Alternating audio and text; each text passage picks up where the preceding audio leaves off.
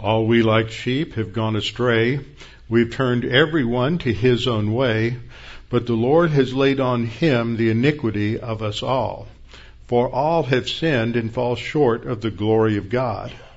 But God demonstrates his love toward us in that while we were yet sinners, Christ died for us.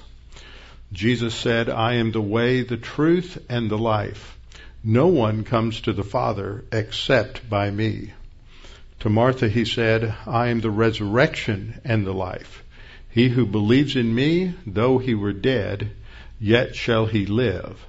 And whosoever lives and believes in me shall never die. Do you believe this? Before we open God's Word together this morning, let's go to the Lord in prayer. Father, we're thankful that we have this time to be refreshed by your word, to come to understand what your word teaches, to be reminded of your grace and your love, but also to be reminded of your righteous standard and your justice. To come to understand that what is for many a harsh truth in scripture, but one that we must understand because it is taught throughout the scripture from beginning to end, and one that brings into even greater relief and greater focus your magnificent love and your uh, grace toward us. And we pray that you would help us to understand the significance and the reason for what we are studying today. And we pray this in Christ's name. Amen. Open your Bibles with me to Matthew chapter 25. Matthew ch- chapter 25, and we will wrap up the Olivet Discourse this morning, coming to the last three or four verses in the Olivet Discourse, verses 41 through 46. The last part of the Olivet Discourse is where Jesus Christ is teaching about the one of the last judgments that occur at the end of the tribulation period. As I pointed out when we got into this section, which is uh, focusing on the judgment of the sheep, separation of the sheep and the goats, I pointed out that there are tremendous distinctions between this judgment and the great white throne judgment that occurs at the end of the 1,000 year reign of Christ, known as the millennium or the messianic kingdom. That this is a judgment that occurs at about the same time as the judgment spoken of in the three parables that precede this section. Those are indeed parables. This is not a parable, but is describing a, a judgment that will occur when the Son of Man comes in verse 31 that he comes at the end of the tribulation in all of his glory.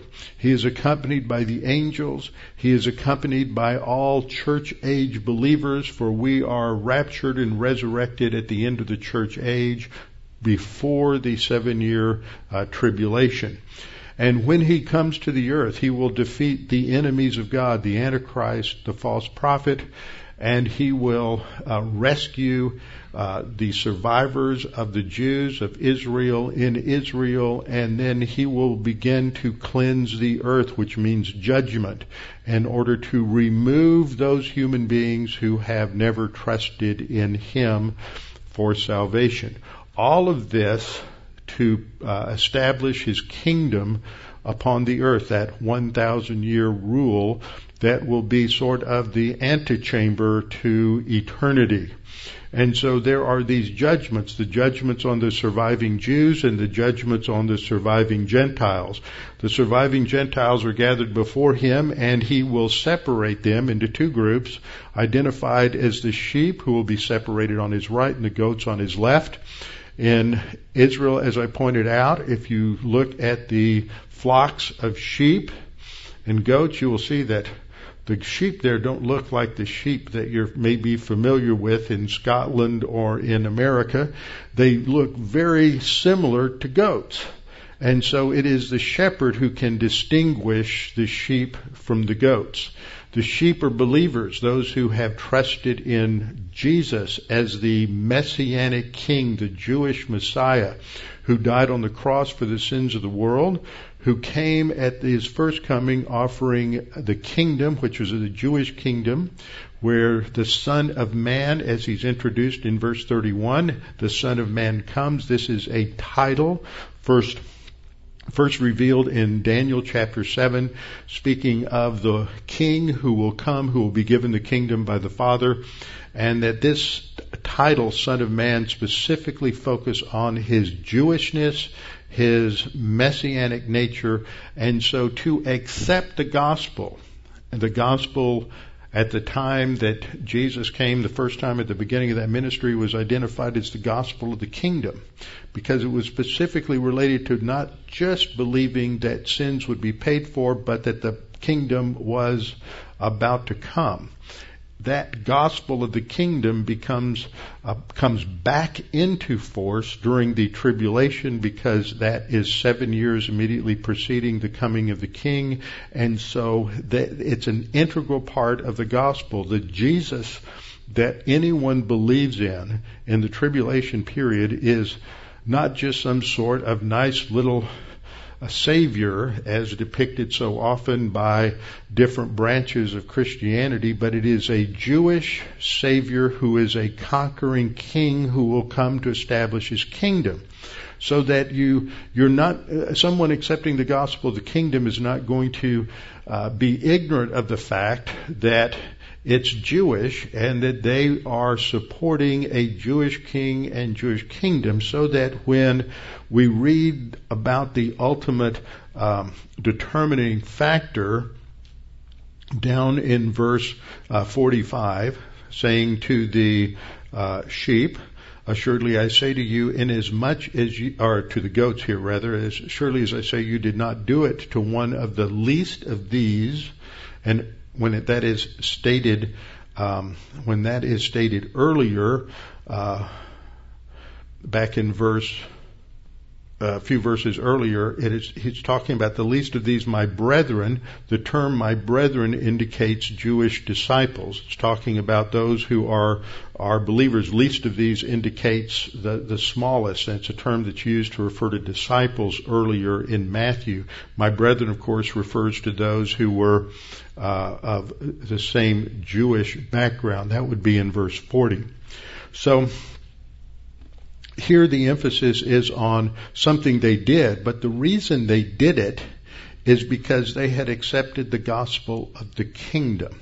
And in the last couple of weeks, I've talked about the relationship of faith and works, and that this is not what the idea that's here. I mean, the the uh, lordship view that the per- person is truly saved, they will produce certain kinds of works. That's not what is taught in this passage.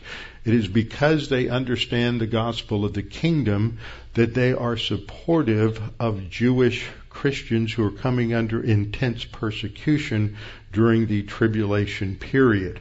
And so as, as our Lord wraps this up, he moves from verse 40 where he says, inasmuch as you did this, talking there to the sheep, as you did this to one of the least of these my brethren, you did it to me. Then he will say to those on the left hand, Depart from me, you cursed, into the everlasting fire prepared for the devil and his angels.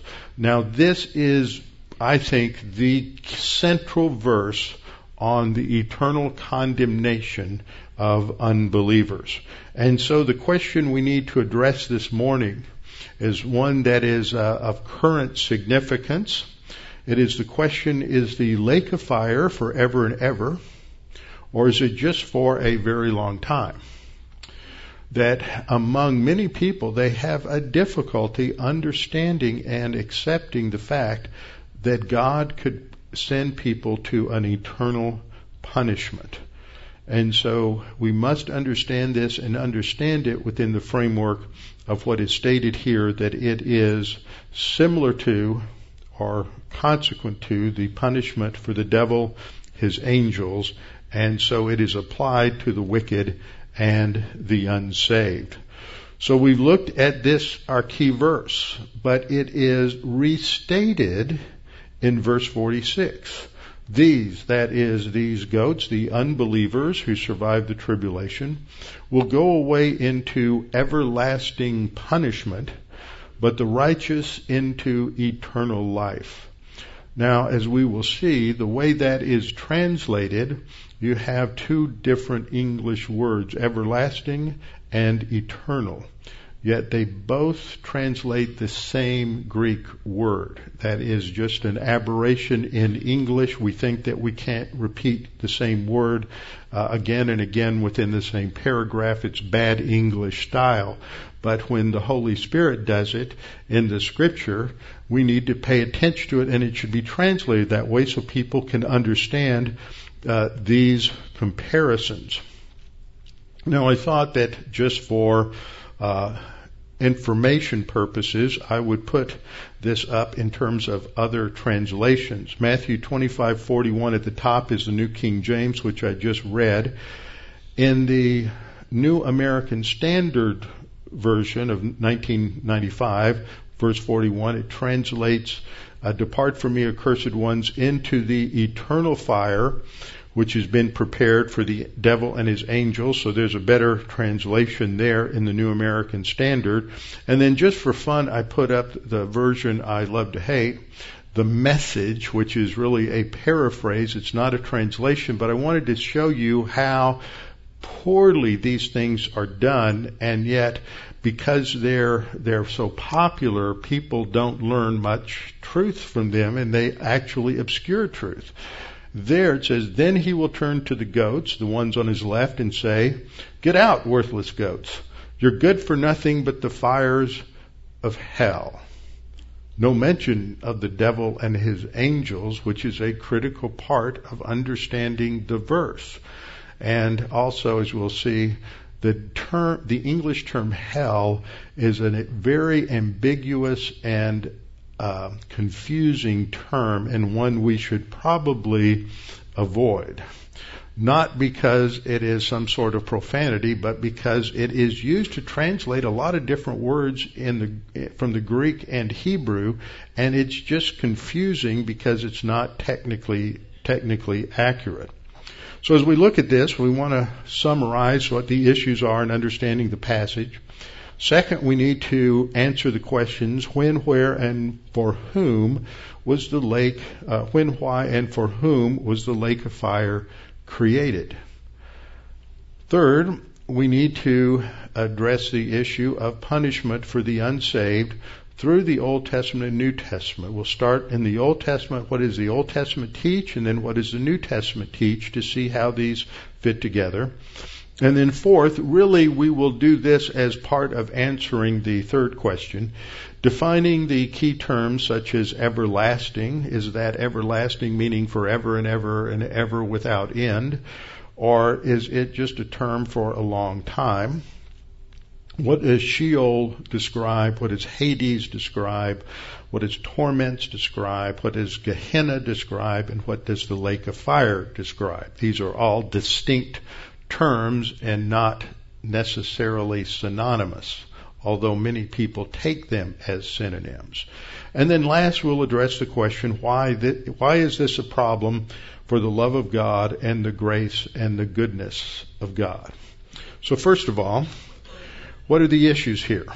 Well, the issue is basically how do we come to understand the relationship between the grace of God, His love and His goodness and His kindness, and His righteousness and justice. It's usually phrased this way. How can a good, gracious, and loving God consign His creatures to unending fiery punishment? And to understand that, we have to go back to the essence of God and our understanding that God is sovereign and He is righteous. Righteous means that He is the ultimate standard of what is right, what is correct, what is good in the universe. It's not my idea of what's right or what's good. It's not your idea of what's right or what's good. It is God's idea of what's right and what's good. He is just. That is the application of His righteous standard to His creatures. There's no one else in the universe other than His creatures. And so God must apply His righteous absolute standard to his creatures. Now, that is not in contrast to his love, for God's love is, is perfectly compatible with his righteousness and justice. This is difficult for a lot of people. They, they segment these and for sort of teaching and understanding purposes, we break down his attributes into these ten categories. But the reality is, just as you may be someone who is honest and someone who's hardworking, someone who may be as a parent a harsh disciplinarianism, disciplinarian or a light disciplinarian, all of those make up who you are and they work and integrate together. You don't separate them out. So all of these attributes of God work together and are integrally related. So he has a righteous love. He has a just love. He has a loving righteousness and he's eternal. But then we, when we look at his O characteristics, he's omniscient, omnipresent, and omnipotent, we realize that his love functions on the basis of all knowledge. He knows everything. And his righteousness is related to his omniscience. And he is able to execute his justice because he is omnipotent. He's all powerful. He's able to do everything he intends to do. He's absolute truth and he's immutable. He doesn't change. So all of these interrelate. So we have to come to understand that. And that's where people have problems is usually when they say, how can a loving, gracious God do this? They have imported certain preconceived notions of their own about what love is and what grace is, rather than letting God speak to us and define those characteristics within the framework of his revelation. Another question that comes up is the question about what about those who never heard? That doesn't seem fair to some people that there are many people on the planet who may have never heard the name Jesus Christ, never heard of the Bible, never heard the gospel at all. How can God hold them accountable? And I don't want to get off onto that too much, but we've studied this a lot in our studies on Romans 1, 18 to 23 that in nonverbal revelation, God has given a witness to every one of his existence in what he has created. Every atom, every molecule, every part of his creation gives a nonverbal testimony of his invisible attributes, his power, and his majesty. And Paul says there in Romans that so that they are without excuse. When man faces the nonverbal testimony of God, he becomes aware that God exists. We call that God consciousness. And at the time of God consciousness, could be as early as two or three years of age, maybe much later depending on the culture and the context, then he has to decide whether he wants to know this God or not. That is called positive volition if he wants to know God. And if he does want to know God, if he chooses to know more about God, then God in his righteousness and justice must make that knowledge available to them and will in some way and they will come to know the truth. And there's remarkable stories through the history of missions of missionaries who have shown up somewhere and someone there said, after hearing the gospel, said, I knew there was something like this. I've been praying that God would send me someone who would tell me about this and tell us. We have these ancient stories in our, among our people of something like this. And so these things have shown up in cultures all over the world down through the centuries. So that is evidence that God fulfills his obligation to give people the truth, to give them the gospel. So no one is sent to the lake of fire without excuse. So, those are the basic questions that people uh, people ask and that people are concerned about. Now, when we look at the question, what are the issues? We have to remember that as we investigate anything in life, we as Christians must start with the Bible. What does the Bible say? Not what does our experience say, not what has other people's experience say. We always start with the Bible, and we have to uh, develop our understanding about God, which is called theology, from the Scripture, from what is called exegesis. Exegesis is doing the work of observing what, it, what the scripture says, doing the necessary word studies and grammatical analysis in the original languages to make sure that we properly understand what God has said. Often there are mistranslations, ambiguous translations that have to be corrected. So we have to remember that we must begin with the Bible, with those specific statements and words, and that exegesis precedes theology. We don't start with an abstract concept of what God's love or grace should mean. Notice I use the word should mean. And then interpret the Bible in terms of our previous or prior understanding or our bias towards a certain understanding of love or grace. Another question that comes up in relation to this is defining terms such as eternal. What does eternal mean? Uh, what is the meaning of fire when it describes it? Is this a physical fire? Or is this something that is analogous to physical fire? And then we have to, of course, define the other terms such as Gehenna, Sheol, Hades, torments, lake of fire. So we ask also questions like, is the idea of a lake of fire a metaphor or is it literal? And if it is literal, are there any metaphors within it or analogies within it? Another view that people have put forth, some Christians have put forth over the years, in the primarily in the Roman Catholic Church, is the idea of purgatory, which comes from the root word meaning to purge. Okay, to purge means to remove something. And in the early church, as the church shifted away from a true grace understanding of the scripture, where you were saved by faith, by grace through faith alone, trusting in Christ for Savior because He did all the work, He paid the penalty. The last thing Jesus said on the cross in Greek was to tetelestai. It meant paid in full. It has already been completed. It is it's in the uh, verbal form. It's a perfect tense indicated completed action. Before he died physically, he had done everything. It was a term that archaeologists discovered was written on bills that had been paid in the Greek culture, paid in full. That meant we cannot do anything to add to it. He paid for all the sins. Well, the idea that developed late in the early church, around the third, fourth century, is that if, if we commit sins that we haven't confessed, then we still have to pay for them. They forgot that Jesus paid it all.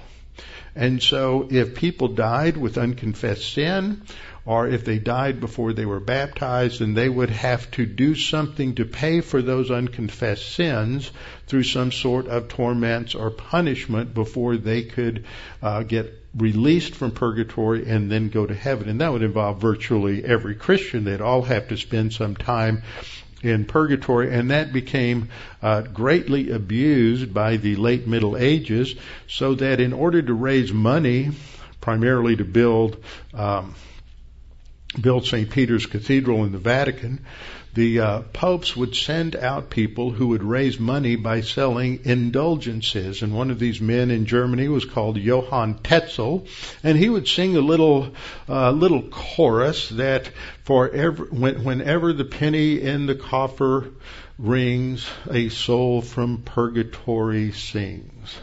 And so that was the idea. You could purchase people's salvation through your financial gifts to the Roman Catholic Church. That is not what the Bible teaches. That was something that was developed much later and contradicts the whole biblical teaching on grace and the sufficiency of Christ's death on the cross. We have to understand also the question of the purpose of the lake of fire. Now, one thing, two verses we need to keep in mind whenever we think about this are found close together in Hebrews. One in Hebrews 9:27. It is appointed for men to die once. You don't get recycled. You don't get uh, go through reincarnation. You don't get a second chance. It's appointed for men to die once, and after this, the judgment. There's a finality that happens at physical death. It's over. Game over. We accomplish what we accomplish when we're alive. There's no do-overs. There's no second chance. This is serious. It's significant.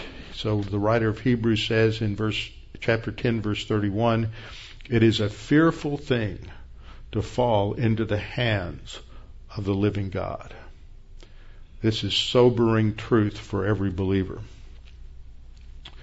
So those are the issues. Now, second, when, why, and for whom was the lake of fire created? The lake of fire was not created for human beings.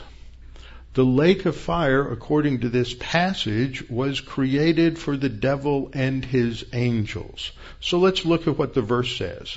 Jesus addresses those on his left hand, the goats, the unbelievers who survived the tribulation. He says, Depart from me, leave me, poreuomai, meaning to go away. And he says, You then are cursed.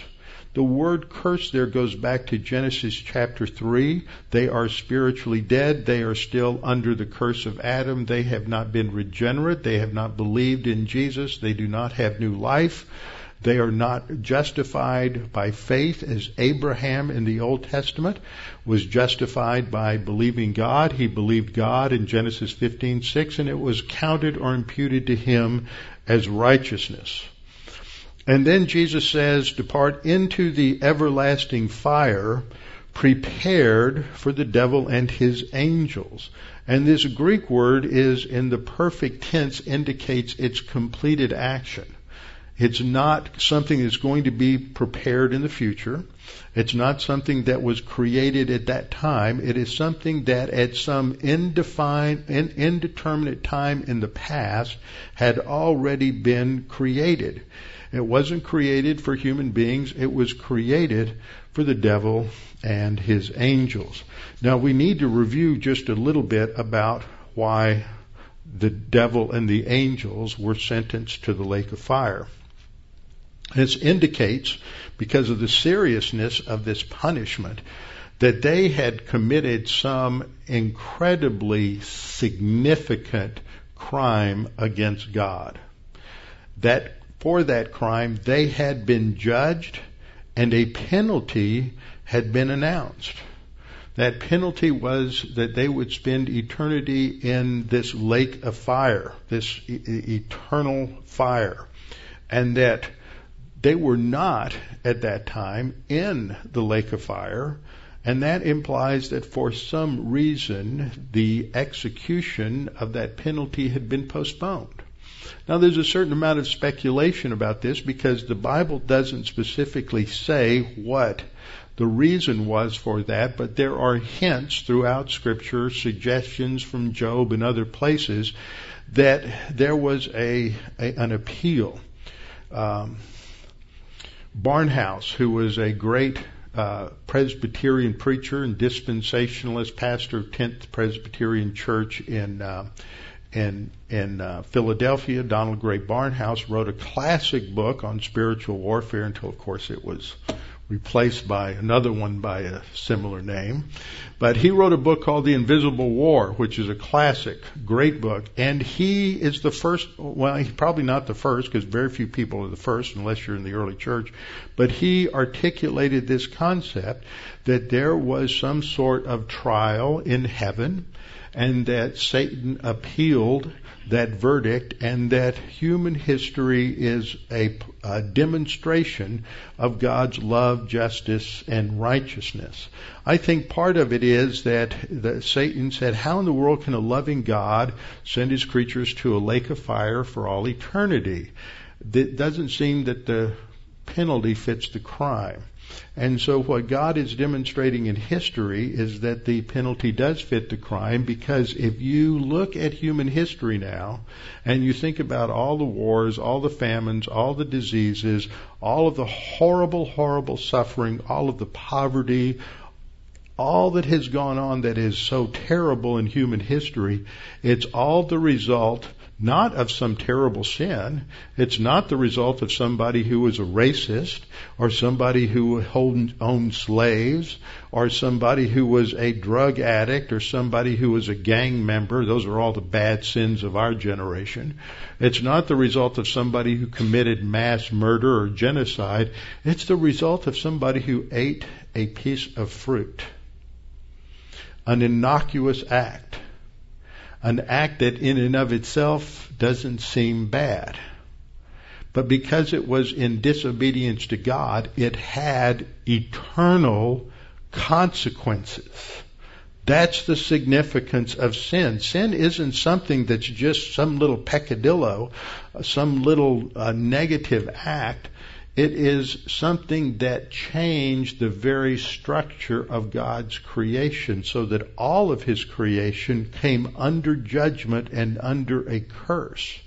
And the reason people have problems understanding the, seri- the, uh, the, the, seriousness of this punishment and accepting the seriousness of this punishment is because they don't understand the seriousness of sin.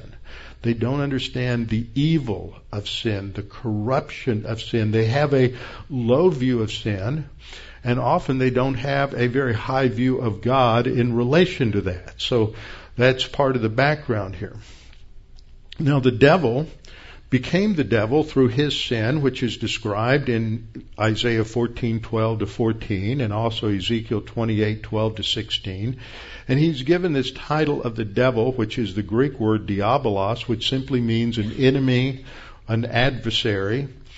It is the counterpart or translation of the Hebrew word Satan, which also means adversary his original name, identified as such, is in the Hebrew Hallel bin Shahar, which has to do with the bright and shining star, the sun of the morning. It is not Lucifer. Lucifer is from a Latin word meaning light bearer. And so that was a mistranslation of that word Hallel. It's referring to a bright star. So this was, uh, again, one of the many times in scripture where we see some sort of a relationship between stars and the angels. He's also called a dragon in Revelation 12:9. The great dragon was cast out. This happens halfway through the tribulation. He was called the, the, he's the serpent of old. That's Genesis 3, called the devil and Satan. That's also restated in Revelation 22 when he is cast into um, the abyss for a thousand years. He's identified as the devil and Satan. So the, if we think about this, this eternal fire is not a physical fire Remember, this was created before the physical material earth as we know it came to be with the fire as we know it. This was created for the angels who are immaterial creatures. They're not physical. So this fire is of an, is analogous to what we think of fire it is a fire that would produce pain, but a fire that would not consume the immaterial bodies of the angels. Okay? So it is something that goes on forever and ever. So the implication of these statements is that at some time in eternity past, Satan and his fallen angels, the demons, rebelled against God. God judged them, and they were sentenced to the lake of fire and that punishment was postponed. And during the interim period, God is demonstrating that He truly is righteous, just, and love. In light of the unique penalty that was given to these immaterial creatures, we can conclude that if human beings are sent there, In the process, they must be given a similar kind of immaterial body that will not be consumed and yet will still experience all of the horrors, all of the pain, all of the torment, and it is unending. The idea that it is unending is not just a New Testament teaching, it is also found in the Old Testament. For example, in Isaiah 66:24, where Isaiah says, "And they shall go forth," talking about those who the those who have survived into the millennial kingdom. They will be able to witness those who have been uh, sent to this lake of fire. They shall go forth and look upon the corpses of the men who have transgressed against me. For their worm does not die, and their fire is not quenched. They shall see an abhorrence to all flesh. Now, what does that mean that their worm does not die? The Hebrew word there for worm, which I've put at the bottom, is uh, tola'ah, which is the root T-O-L-A, with a final uh, guttural there, tolat, and it refers to a worm. It refers to if you crush the worms, that this kind of worm would produce a uh, a purple dye, so it's also translated scarlet or crimson. But all three forms of the word mean worm, maggot, or larva. So what this is saying, isn't this a lovely image? When it says there, it says the maggot won't die. Now, a maggot will die, and the maggots go away after they've consumed the flesh in the in the uh, breakdown of, of the body after death. But if the body is never consumed, then the maggot never dies. And it's a very graphic way of expressing the eternality of the punishment. The, the worm, the maggot does not die, and the fire is not quenched. So we've looked at the issues. Point one, we've answered the question when, why, and for whom the lake of fire was created. And third and fourth, we'll weave together talking about how the punishment of the unsaved is, is taught in the Old Testament and then the New. And in doing so, we'll look at these key terms, everlasting, Sheol, Hades, torments, Gehenna, and the lake of fire. The Old Testament, we have a verse, I've quoted it here in uh, both the New King James Version and the NASB 95, Deuteronomy 32:22 which reads, For a fire is kindled, God is speaking here, for a fire is kindled in my anger, and shall burn to the lowest hell. That's the New King James, also King James. It shall consume the earth with her increase and set on fire the foundations of the mountains. I want you to note that fire is an integral part of this concept related to Sheol fire in burning mentioned several times, kindled. In verse, in, in the same verse in the New American Standard, you have a more accurate translation. You have the word Sheol put there instead of lowest hell. This is not talking about the lake of fire. This is talking about a different place identified as Sheol. Now, part of the problem that we have in English translations and in the English language is this word hell. Hell is really an ambiguous term. It is technically not a biblical word at all. It has its origins from uh, Norse or Germanic words that indicated the place, the underworld, the place where the dead went. It is used 54 times in the King James Version and 32 times in the New King James Version. It's been a very popular term to use down through history. In fact, I looked up the etymology today and learned that the phrase going to hell in a handbasket is actually it's a very biblical concept. Going to hell in a handbasket actually followed a phrase. It first was uh, documented about mid 1850s followed a phrase that never really gained popularity in the 1830s called going to heaven in a handbasket. Now, what does it mean to go somewhere in a handbasket? It means that you don't have to put forth any effort. Someone is carrying you there. It is to emphasize the ease at which you will get there.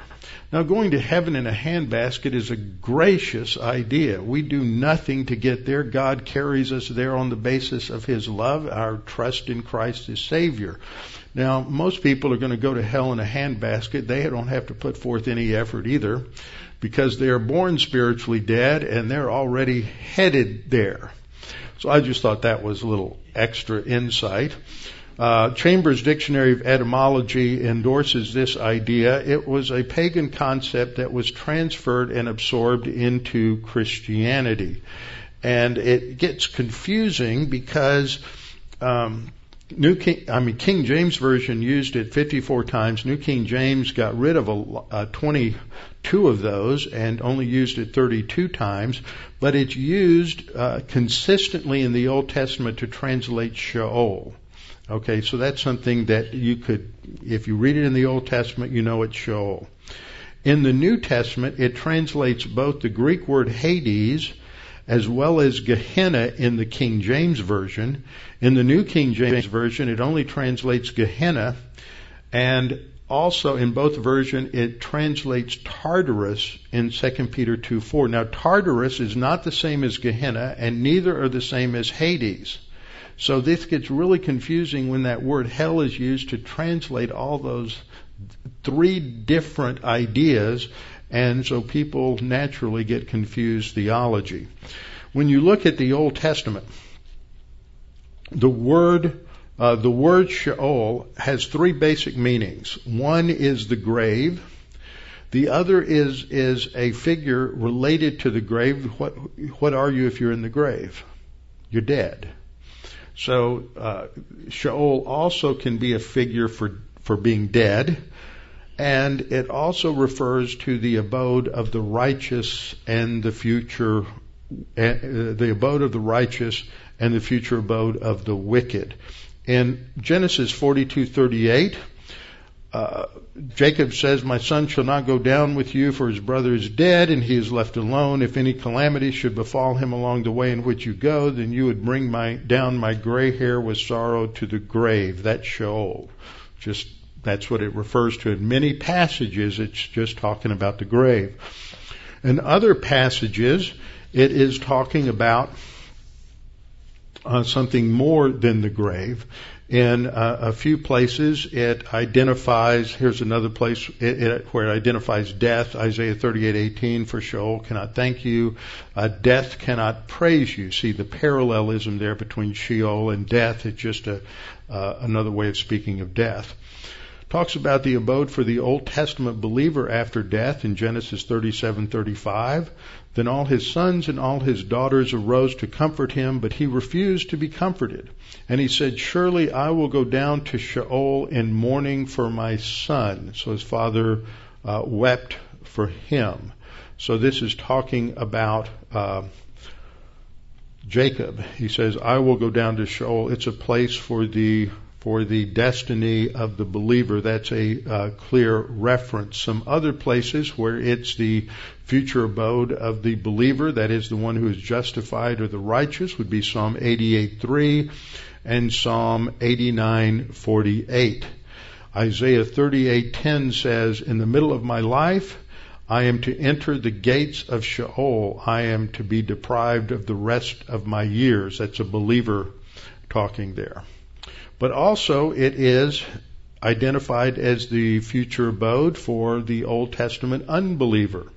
In Psalm 99 verse 17, the wicked will return to Sheol, even all the nations who forget God, that is all the Gentiles would be a better translation.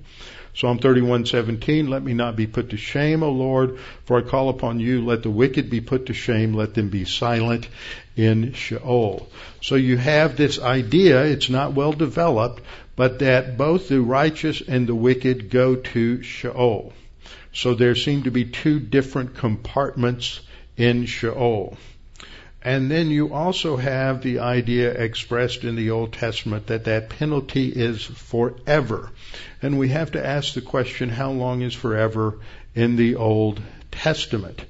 In some passages, it refers to simply a very, very long time. It can simply refer to something that's just a long time ago, maybe within somebody's lifetime or their grandfather's lifetime. It's translated that way in Isaiah 58:12. Those from among you shall build the old. This is the Hebrew word olam shall build the olam waste places, that is, the waste places that have been from the ages, from a long time. But there are clearly many, many other passages where it refers to eternity. For example, in Micah 5:2, prediction of the Messiah coming, that he is the one whose goings forth are from of old, from everlasting. There it indicates eternity.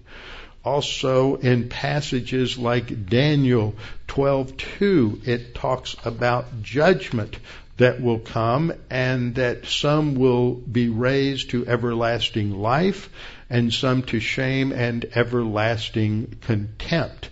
It's the same word in both places. It's the word olam and it clearly indicates uh, eternity. Whatever the length of everlasting life is, it must be the same as the length of everlasting contempt. Uh, this is the parallel that we find there. Now, there's another word that we have in the Bible, the word all, that doesn't always mean everyone uh, without exception. You have places in the New Testament where it says, all who lived in Judea went out to hear John the Baptist. Does that mean every single person who lived in Judea went to hear John the Baptist, or just that most of them did, or a lot of them did? Often the word all doesn't mean all, it just means a big number. Same is true for olam in the Old Testament. Forever, many times, just means till the end of the age. Many, many other times it refers to eternity. But that's because the Hebrew is not always as technical as the Greek. The Greek is a little different. The other word that's used in the Old Testament is the introduction of the concept of the Valley of Hinnom or Gehinnom, which becomes in Greek Gehenna. We've studied this in the past. This was, I just want to briefly hit this.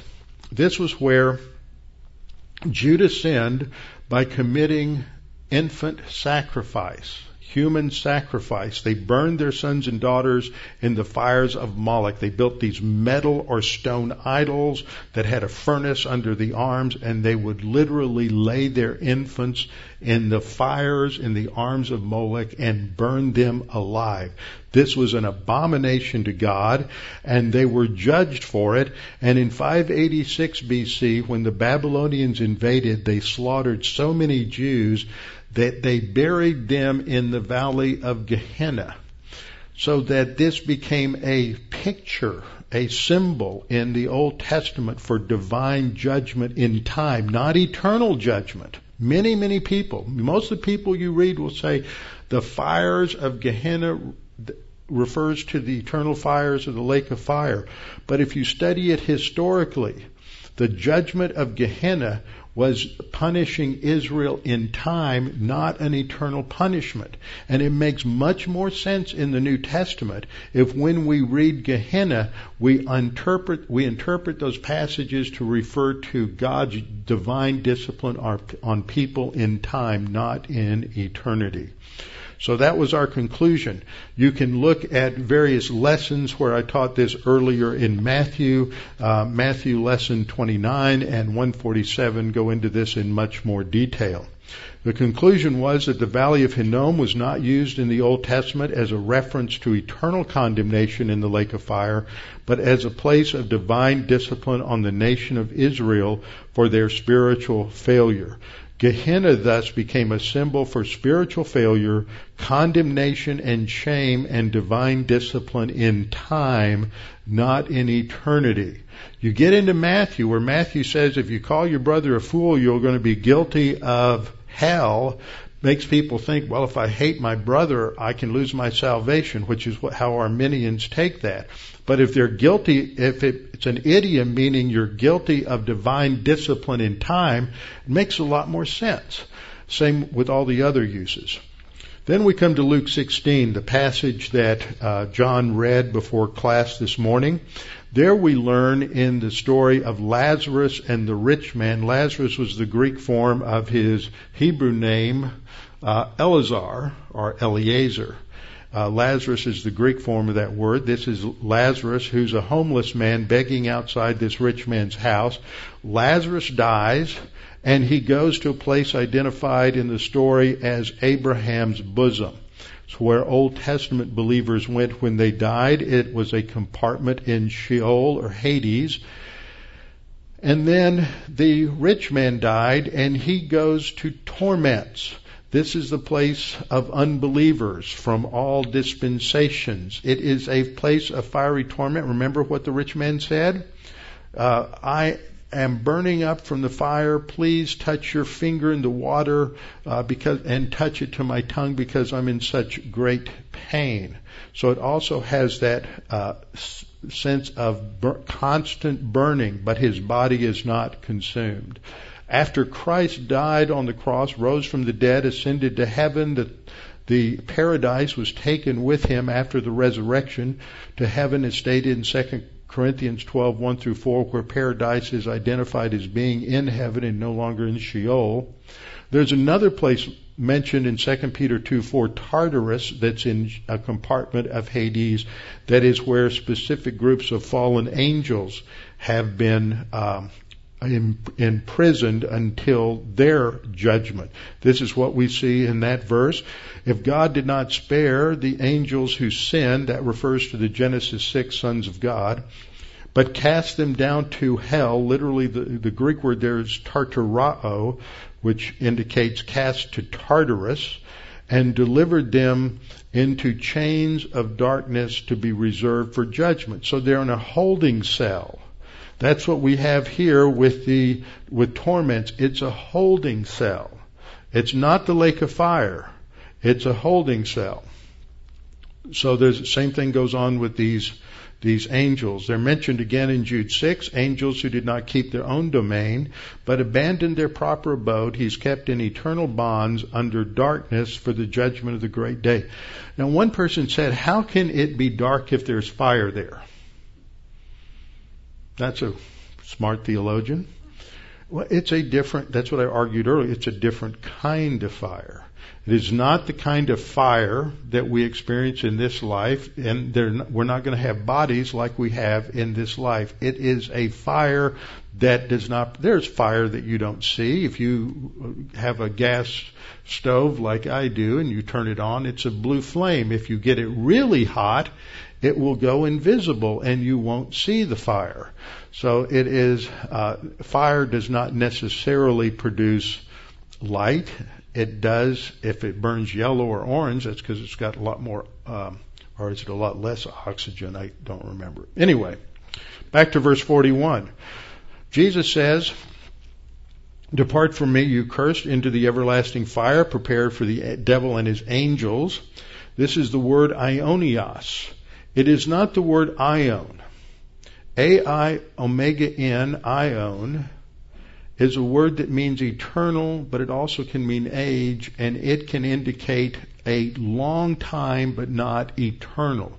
But this word aionios always, always, without end, means infinite, indefinite, no ending, eternal, forever and ever. And so that is applied to the fire. It is everlasting. In Matthew 25:46, these will go away into everlasting punishment, but the righteous into eternal life. It's the same word. You can't split the meaning. Aionios always means eternal forever and ever. It's the same word that's used again and again to describe our salvation. Whoever believes in Jesus should not perish but have aionios life, everlasting life. John 3:15, John 3:16, for God so loved the world that he gave his only begotten son that whosoever believes in him should not perish but have everlasting life. John 3:36, he who believes in the son has everlasting life. Again and again and again. That which is promised the believer is everlasting life. The same word is used to describe the punishment of the unbeliever as everlasting. If we look forward to life unending, then the punishment must also be life unending. So the last question is why is this a problem for the love of God and the grace and the goodness of God?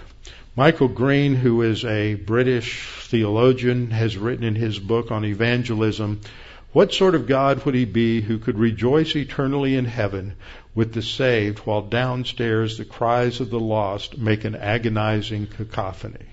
What he's doing is he's reading his own ideas of love and joy and righteousness and justice into his understanding of God. He's not starting with the scripture and working to his theology. He's starting with his theology and reading it back into scripture what we see is that all of God's characteristics work together. For His love to be real love, it has to be consistent with righteousness and justice. For His righteousness to be true, it has to be consistent with His love. This is serious. We need to take it serious. We live in an age when very few people preach the eternal condemnation in the lake of fire but it is dire, it is real, and it affects many people whom we love. John Walvoord, former president of Dallas Seminary, now with the Lord, wrote, Eternal punishment is an unrelenting doctrine that faces every human being as the alternative to grace and salvation in Jesus Christ. As such, it is a spur. That means it's a motivation to preaching the gospel, to witnessing for Christ, to praying for the unsaved, and to showing compassion on those who need to be snatched as brands for the burning. With our heads bowed and our eyes closed. Father, thank you for the opportunity to be reminded of the seriousness of our mission to take the truth to those who do not know it, to proclaim the truth of the gospel, to offer people the only hope for life eternal that they have, and that is Jesus Christ. That the alternative is unthinkable. It is horrible, but it reflects the horribleness of sin. Father, we know that it is just because it is compatible with your righteousness. And we know that it is loving because it is compatible with your integrity and your love. But it is hard for us to understand and hard for our emotions to accept in relation to those whom we love.